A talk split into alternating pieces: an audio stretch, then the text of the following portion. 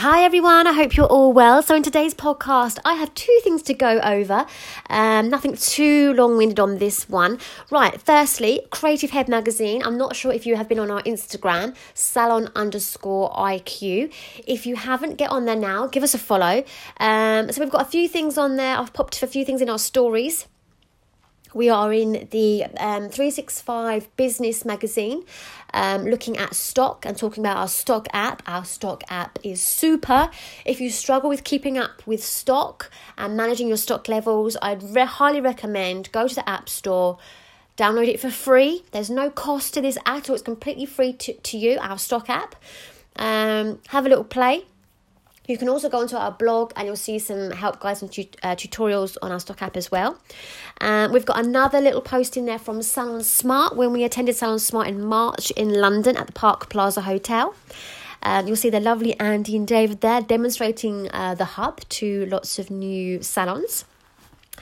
And finally, we have, again, I'm always talking about statistics, and on this particular podcast, I'm talking about bookings bookings out of hours. So when you are closed, how many clients are actually wanting to book their appointments when you are closed?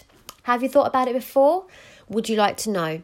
I've run some um, stats today, uh, very briefly, and I've looked at a couple of sounds. I'm going to look at this in a little bit more detail. I do have to run an awful lot of um, figures for this, and I want to make sure it's accurate.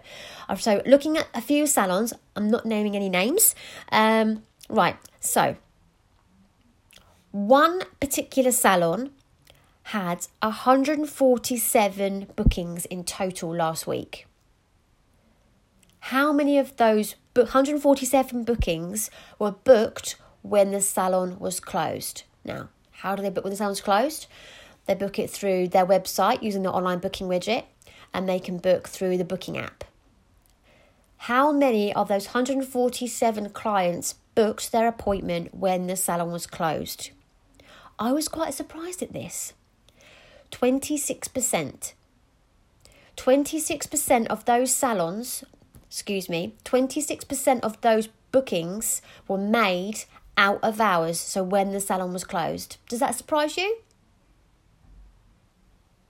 To me, it did. I do know that we're all going online, we're all booking appointments online, but that just tells me how important it is to have online bookings in some form, whether that be through your website, through your booking app, or both.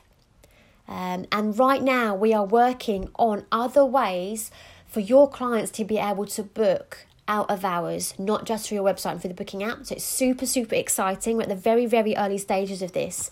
And I'm not going to mention anything else other than we know that this is the way forward for clients. So we are working on other ways right now with our development team on making it so easy for your clients to book an appointment with you when you're closed.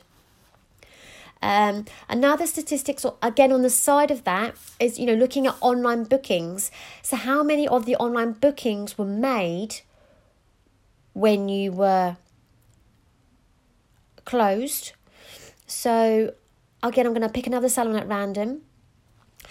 Out of 49 online bookings that were made on a website, 44% of those were booked when you were closed.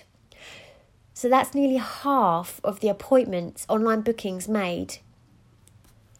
They were done when the salon was closed.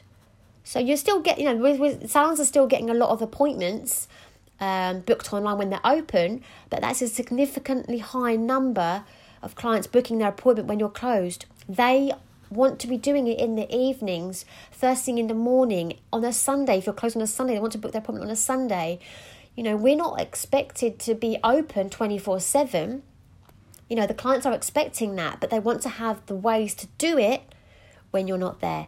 Anyway, I'm going to leave that with you for now. So there's a few statistics in there. Um, check us out in the Creative Head magazine. We've got March, April, May's edition that we're in. Have a little look and have a great day or great evening.